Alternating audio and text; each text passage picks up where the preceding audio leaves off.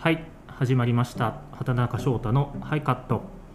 この番組は映画やドラマ舞台などなどさまざまなエンターテインメント作品のカメラが回ってない裏側をその作り手の皆様を迎えながらじっくりと深掘っていく音声番組です。こんばんはと。でナビゲーターはクリエイティブディレクタープロデューサーの畑中翔太です。よろしくお願いします。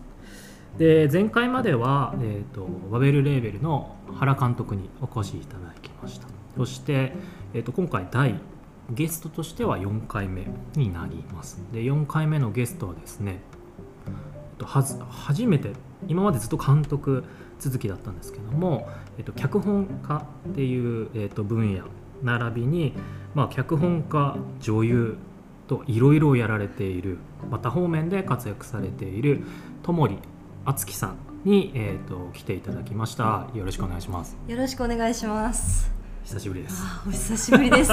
いつぶりですかっていうぐらい。そうですよね。だからまずともりさんとのお仕事というか、はい、初めてがまさにお耳に合いましたら、はい、お世話になりました本当いやいやいやいやともりさんが 脚本家さんとして参加いただいたっていう、はい、あれがいついつですかね。でも去年のえそれこそ今頃？えじゃないですか。打ち合わせしたのそうですね、はい、打ち合わせは今頃ですね。今頃ぐらいから始まってったのかもしれないです、ね、そうでしたね。そこから怒涛のようにやってたんで。ちょうど。7月期のドラマ。そうですね。7月のドラマ。今3月ぐらいから始めてもやっぱもう本当ギリギリって感じですよね、ね、そうそうです。そうです。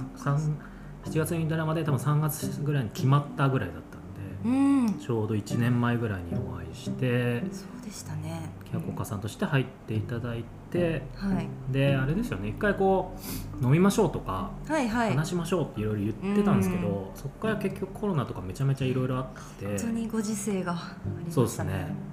でなかなかチャンスがなくて、うん、なんか僕結構この番組チャンスなくてなかなか行きましょう行けませんでしたってパターンあるじゃないですか ありますあります。そういう人を呼ぼうみたいな 公私混同じゃないけどラジオとかこつけてそうそうそう呼ぼ うみたいなのがあって、はい、松本さんもそういうのがあって、うん、あの第1回目が松本さんだったんで。はいはい。聞きました。あ聞きました。ありがとうございます、ファンなのでやっぱりあれ以降2人、ね、はい、松本ワールドなんで。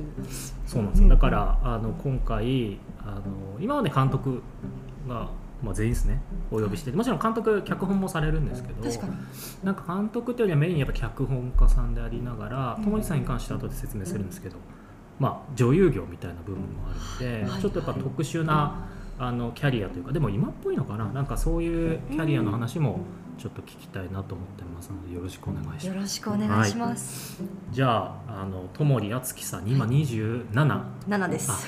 あそうだから十個違うんだと思って僕超ショックで。え？三十七ショックってあでも全く見えないじゃないですか。いやいや おそらく。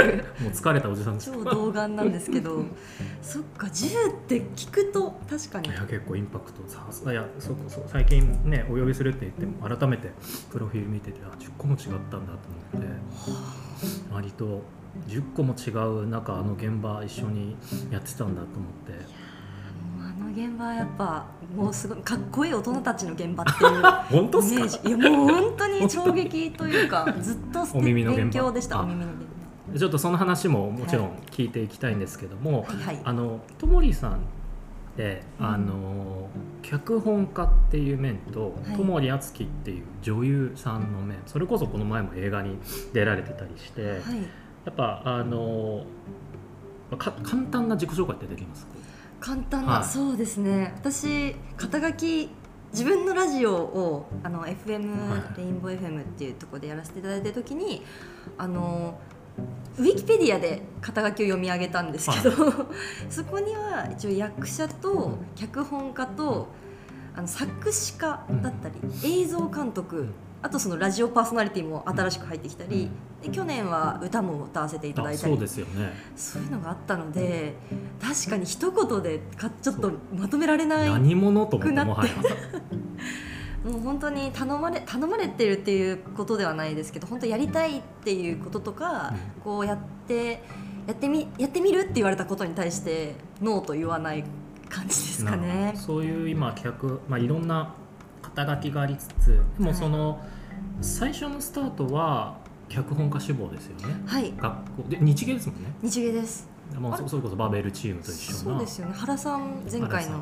そうです、もう日芸で。はいはい。脚本家志望から、はい。それこそでもキャリアのスタートっていうのが女優だったんですよねそこから。そうなんです。その話ってまあ、は教えてもらってもいいですか？その最初やっぱり脚本家になりたいって思ったのが文章が好きでうん。文章を書くのがもう全く苦じゃない作文とか結構みんな辛い思いをして書いてる子も周りにいた中でちょっと好きで書けるっていうことがいい方に行くんじゃないか転がるんじゃないかっていうことででもあのなんだろう本当の小説家のようにこう訴えたいことがあったりとかこう1ゼロから1から全てを担うっていうことは自分にはビジョンとしてなかったのでドラマっ子だったこともあってそこから脚本家っていうそういうこと道をは高校生の頃からそれを持ってたってことあですか？もうずっとはい。高校生の頃からまあドラマだったり何だったりのシナリオライターになりたい。なりたいってあった思ってました。えー。それどうやったらそこにたどり着くんだろうと思っていつも。でも大のドラマっ子なんですよ本当に。ドラマが大好きでもう全部の、まあ、そのクールのドラマの1話を必ず全部見てそれこそいっちゃんから当時はまだ12ちゃんって呼んでた頃あ12チャンネルはい。とかだった頃のそうですね BS も全部撮って録画して。んなドラマ好きなんですか？本当にドラマ好きだ恋愛だけじゃなくそうですそうです。えーあそれ全然知らなかったですでも今は逆にそのお仕事になってから書く時間が本当にうん。多くなって見れなくなっちゃって逆に見れ見てないんですけど、うんなんかすごい今まで自分がこう注いできたものからやっとこうお金がもらえてるってなるほど。いうあじゃあそういう意味だと本当夢叶ってるわけですよね。まあ夢って言い方あれですけど。でも本当まさにやりたかったことがでお金をもらうっていう。そうですね。えーそれでだから脚本家志望で日芸のはい。脚本家コースみたいなことですか？あ日芸演技コースなんですよ。演技コース。あそ演技コース。演技で。女女優側ってことなんですか？そうなんです。それも、あのーやっぱ日芸に入ればうん。ちょっと他のまあ大学に行くよりも、あのー芸能界だったりそういう制作の場面へのこう人脈ができるんじゃないかっていう考えで、まあ、入った入りたかった。でもその演技コース以外のことってすごく知識がいるって勝手に思ってしまっていて、でそういう専門的な知識がなかったので逆に演技コースはこうパントマイムなんですよ。うん。試験が。まあ、サイレント演技っていう演技でこう、まあ、題材を言われて、うん。そこに自分で想像してマイムをして、うんでそこからオチは自分で考えて決めるみたいなことがあったり、即興ですか？言われるん即興。即興？うんほぼ即興です。10分前ぐらいにあの渡されてうん。紙を。でそれをやってですね。その時一緒その栄養入試だったんですけど栄養入試っていうの一緒だった菅健太君俳優の。ねはいはい。その時から一緒で一緒に入学してで去年同じこうミュージックビデオを制作できたっていうのが、その時からのつながりがあったりとか、そうですよね。菅健太君とまあ本当大学時代からずっと。だからまあその受験した時からもう一緒だったってことですね。うん、そうでしたねりその私はその演技をやりたくて入ってるっていうよりはその日芸に入りたかった。はいはいはい。手段として演技コースを選んでいたので。演技コースっていうのは何するんですか？いまだに私も分かってないんですけど。発声ですね。発声もしますしやっぱウイロウリとかやりますし。あーはいはいはい。はいなんかこう暗記うんもやりますしあとはでも映画映像表現ん？なんだっけ？映画芸術学とかそういう映画学科の全体の授業とかもあって映画を見ますひたすら、いいな。いやなんか い、今でこそこういう仕事してますけどもともと大学法学部で司法試験の勉強してたんですよそっちの方がでも異色で羨ましいですいやいやいやいや。でだからうん。マジで無駄だったなと思って知識の全てが無駄なんですよ今も。うえ？なんか民法とか刑法とかやってて、はい。い、やだから大学だ日芸の面、ま、周りの方多いじゃないですか。確かに。だからやっぱその時のこととかうん。感受性とかつながりとかが今に生きてて、はいうはしかも日芸僕近いんですよ。実家がえ？に日だあれですよね、まあ、こういうところで言ってるのか分かんないけどあの所沢ですよね。あ所沢校舎の方です。あ高校公園ですよね。はい。あの国辺なんですよ。だからはいはい。めっちゃ近かったなと本当に近いですね。ピンポイントで近いですね。そうだからバベルチームそれこそ藤井さんとかが昔学生の時住んでた場所とか全然僕分かるんですよ。あの辺全部し地元なんで。そうだからなんで俺は日芸っていう選択肢がもう全然なくて。だだから最初に高校生から思うってのがやっぱみんな特殊だなと思ってましたし。その法学部てか法律の方向に進みたいって高校生の時に思っててまし明確に思ってたってことですか？それは。たあでもそれはドラマだったんですよ。え？あのビギナーって。あはいはいはい。とかあれ司法修習生の話。えっと小田城かな。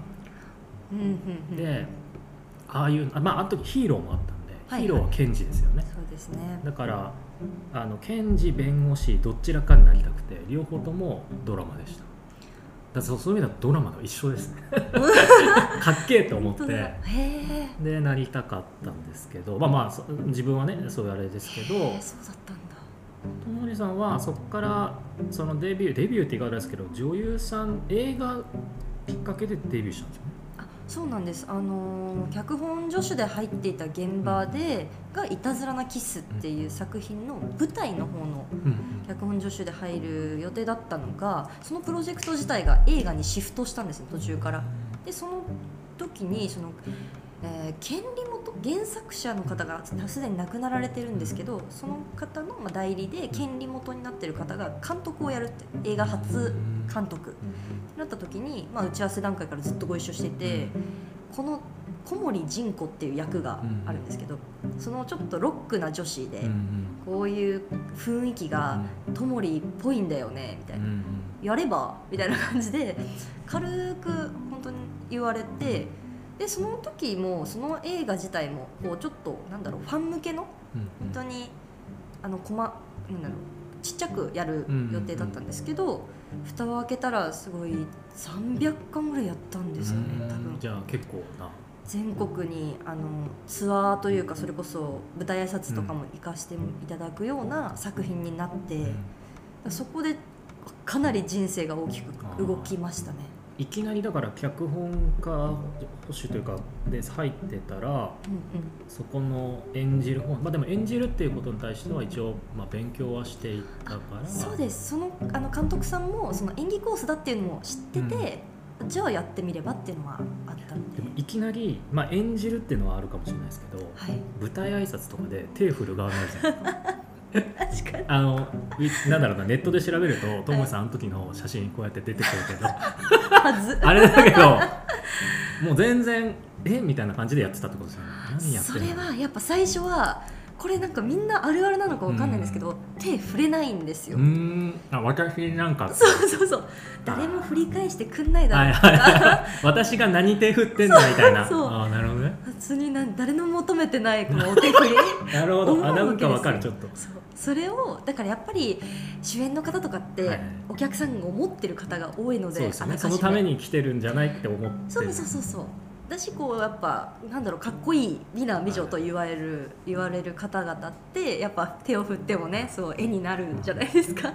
でやっぱちょっと3枚目の路線だったんでずっといやこんな手なんて振って恥ずかしいと思ってましたけど。最初はちょっとあったお辞儀ではい。統一してました、はい。ちょっとツンツンしてるキャラだから、しっかりするよっていうところ なるほど、まあ、それでこうまあ女優からのが先に出たわけですよねなんか足が。そうなんですそうなんです、えそこからなんですかねえっとキャリア的にはえそれが23とかそんな感じですか？あ全然二十歳二十前歳ぐらい。はい。そこから19女優のが先行していくんですか？仕えっ事、とそうですね。あと正式にはその書く方が先なんですけど、はいその書いてきた作品がことごとく世に出ないっていう暗黒期があはいはい。であの後に去年一昨年ぐらいにゲッターズ飯田さんにたまたまお会いしたんですよ、うんはいあそれもなんかお耳でご一緒させていただいたメインの八代さんはい。のなんかご紹介であお会いすることができて。そうなんです。さっきまでね八代さん下いたんですよ。会いた合わせればよかった。本当5分差でしたね。うわーもう。そうだ今日あそこで合わせられると思ったんだ僕。そうそう。オフオフの話。ずいぶんお会いしてないんで会いたかったですね。それがだからまあ最後ってことはなあでも最最後ってことはないですけどえっとまあ本当に結構前で、うん。えっとゲッターズさんに「9年間闇でしたあなたは」って言われて。合ってたんですか？合ってたかもみたいな。今となっては確かに本当に一番やりたいことだった脚本という意味ではもう全く書いていたのに出なかったっていうのがすごい毎回あって。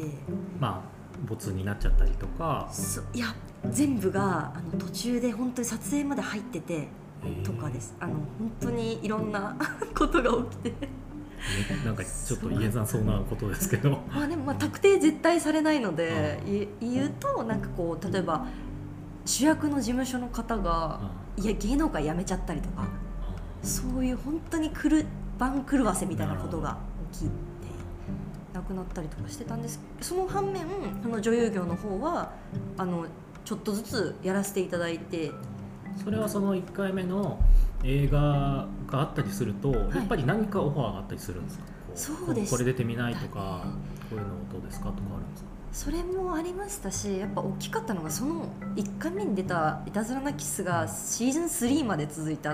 あそうなんですか？そうなんですよえね映画で続いたわけじゃなくて？映画でシーズン3まで。そっか。じゃあ3作品出てたから。そうなんです。へかなりもうほんと3年ぐらいやらせていただいていたのでで付随してキャンペーンだったり、まあ、映画祭もあとなんかスピンオフのドラマとかも撮らせていただいてて、っていうのはかなり大きかったのと。ーじゃあ意外と最初に踏み出した女優っていうのが、まあ、シーズンに乗ってポンポンポンっていろいろやってるけど裏側の脚本家のやつがはい。あんまり思うように進んでない。そうなんです。なんか思ってたのがそのともりさんってそのお会いしてお耳頼んで、はいはい。でもその脚本家のそのなんていうんですかねその作品数ってその時もそんななかっ全然じゃなかった初めてのテレビドラマでしたでねなんかそんなことおっしゃってて、はいでだからあのちょっと順番がこうどういう順番だったんだろうなとは思ってて。そうですよね。でも志望は脚本家志望だったっていうからその暗黒期がまあちょっと5年とかあった 暗黒期がそうなんですあなるほりましたね。どちなみにそのまあ今今日話そうと思ってたそのなんですかね作る側はい。と出る側ってあるじゃないですか、はいはい。でまだ出る側もやってるじゃないですか、うんうんうん。こう使い分けなのかどっちがやっぱ好きとかあるんですか？あーなんかうんあでも最近はあのー作品を褒められることが嬉しくなってきて、うんうん。これってなんかすごい年齢にもよるものなのかなって思う、で前はこう個人でやっぱり作品っていうのはなんか主演のものだったり、うん。それこそ監督のものっていう意識が強かったので、なんかそこはすごくじゃ邪魔しないっていうほど控えめじゃないですけど、こう一緒に何か力になれたらぐらいのスタンスだったんですけど、今は本当にみんなと一緒に作品を褒められることが嬉しいっていう気持ちに変わってきているので逆にし芝居やっててもえ脚本書いててもそれは同じ嬉しいになっている。なるほどね、うん確かにそうかもしれないですね。その意外とこうドラマとかでもうん。うん出るひ出てる人も作ったと思えるし、うんうん。作ってる側も作ったと思いますよね。そうですね。うん。また違う喜びなんですけど、ん。でも褒められると嬉しいっていうのは結構両方そうで。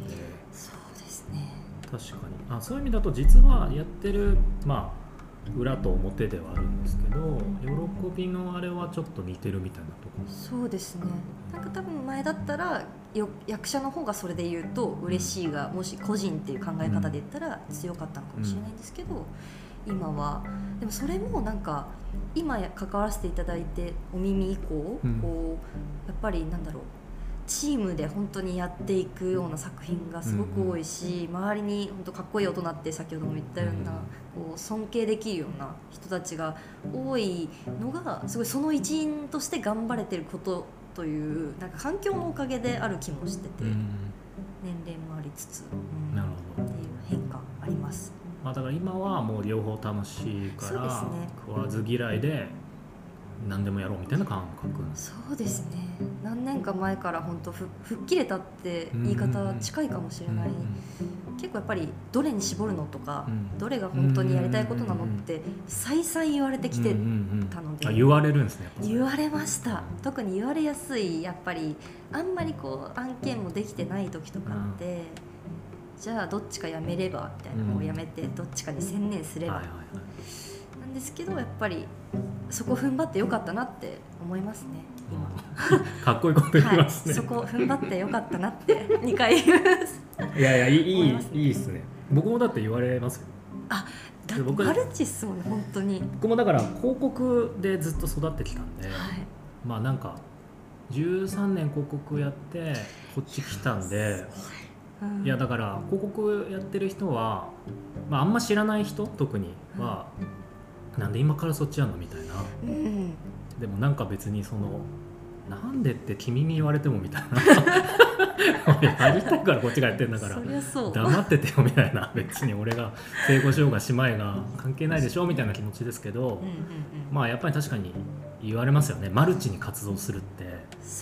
なんか全部がうまくいくとすごいねってなるけど、うん。うまくいかない時はだからだよねっていう理由にされるっていうか。それは確かえでもなんか私でさえ思いますもん。なんか脚本って本当にやっぱりなんだろうすごい大変大変って言い方は違うんですけどこう時間もかかるしでそこに新たにチャレンジするってしかも私みたいにもともとこうすごいそこだけをみたいなことでもなく、本当に気づいてきたものがあって新たにそこにチャレンジするってなんでなんだろうってずっと思ってました。自分が、はい、畑中さんが、いやでもさっきその作ったものを褒められる喜びって言ったじゃないですか、はいはい。あれが結局確信をついててうん。あの、まあ、こういう言い方はあれなんですけどうん。広告でうん。本当に褒められることって少ないんですよ。だって広告流れてるじゃないですか。はいはいはい。なんだよこう CM かよってなるじゃないですか でもちろん面白い広告あるよ。そうそうですよ。面白いってあるけど、はい。でもそれをわざわざツイッターでつぶやいてこの広告大好き助けられたとは言わないですよ。それは言わない。それはやっぱ何年やってて分かるんです。でもそういう時もあるんですけどはい。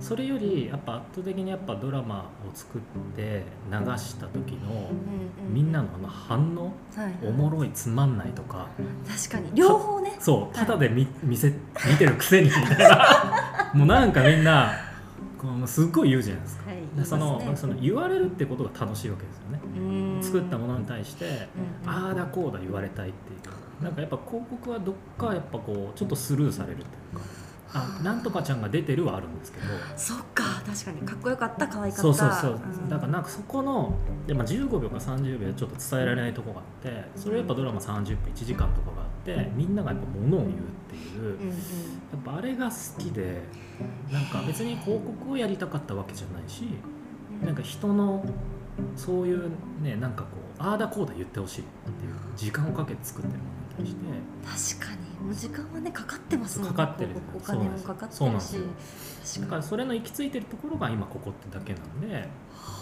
もしかしたらわかんないですよ。テーマパークに変わるかもしれないしその気持ちが。反響とか感想お客さんの笑顔だったりとかそういうものが見られる触れられる場所がだったら別にもいいかなっていう感じはあるんですけどまあでもあのそういう意味だとやっぱりともりさんと全然キャリアも違うんですけどそのマルチでやってるからうん。ちょっと似てるとこあるんだろうなとはちょっと思って確かに。えこうなんて言うんだろう。私同じお店とか行けないんですよ、はいはいはい。あんまり。で同じお酒とかも飲めなくて、はい。ちゃんぽん人間なんですよずっはい。はいとちゃんぽんで、そういうとこないですか？あでもあのその、ね、根っこが飽き性っていうのは僕超そうですはいはい。同じことするのがもう苦手で熱しやすくもやっぱりあるのでこういろいろ没頭もしてって、ん。さっきお話伺ってて思い出したのが私 CM のビデオ作っててちっはいちゃい頃 VHS でしたっけ、はいはい。爪切ったりするはいはいはい。ビデオの時に2台でビデオレコーダー並べてこう CM だけを編集して CM だけのビデオを作ってました。嬉しいです。逆に。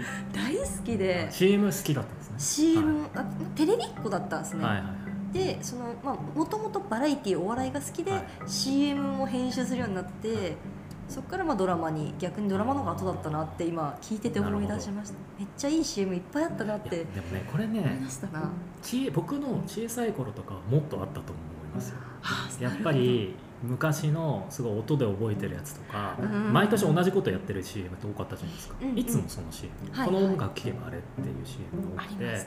それで愛されるっていう CM 多かったんですけど、今ってやっぱりこう毎もうシーズンごとに変えてコロコロ全部変えて、うんまあ、マーケティング要素もいっぱいあるじゃないですか。だからやっぱ覚えにくいじゃないですか。確かに言われてみると変わりましたね。昔だったら例えば文明堂のカステラの CM とか「タッタッタッタッタ」って言ったらもうはい分かるみいたいなあとはそのホテル三日月の CM とか、うもうなんか一瞬でもうすぐその CM っていうふうに分かるものがやっぱり今できにくくはなっててすごいやっぱ爪痕残しにくいっていうのがあります広告なんかその時の流行りの俳優さんだったりもそうだしはや、まあ、トレンドに左右されてるってことそうかです。だからこのなんていうんですか？広告的に言うと KPI ほそのゴール。だからさて立ててそれにクリアしたかで改善とこう、ううん。マーケティング的になってるからだから同じことをやるっていうのがあんま許されないのが多いかもしれないですね。それちょっとでも悪いとじゃあ新しいのってどんどんどんどん新しくなっちゃってうん。うん。結果記憶に定着してないっていうのが多いかもしれない確かに。この企業ってわからない。そうですね。だからやっぱ昔の CM のがなんかイメ印象にずっと残ってるっていうのは変にマーケティングしてなかったと思うんですよね。やりたいことをやってそうた歌って踊って社長が言ったことをとか なんかあんまロジックないじゃないですか昔の CM って。なんでこれなんだろうみたいな。なんでって不思議なのそうそうそうそう。ああいう感覚の時にやりたかったなとは思いますけどえ面白い話。まあそういう意味だだとそういうね良さ悪さでもと言いながらもう20でもいや30分ぐらい喋ってる。やばい。はい。久しぶりなんでちょっっと。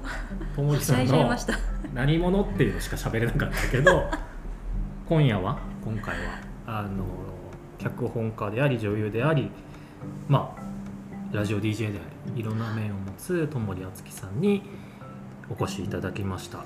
来週もはい。次週もはい。このままいろいろお話しさせていただきたいと思います、じゃあ今日はありがとうございました。ありがとうございました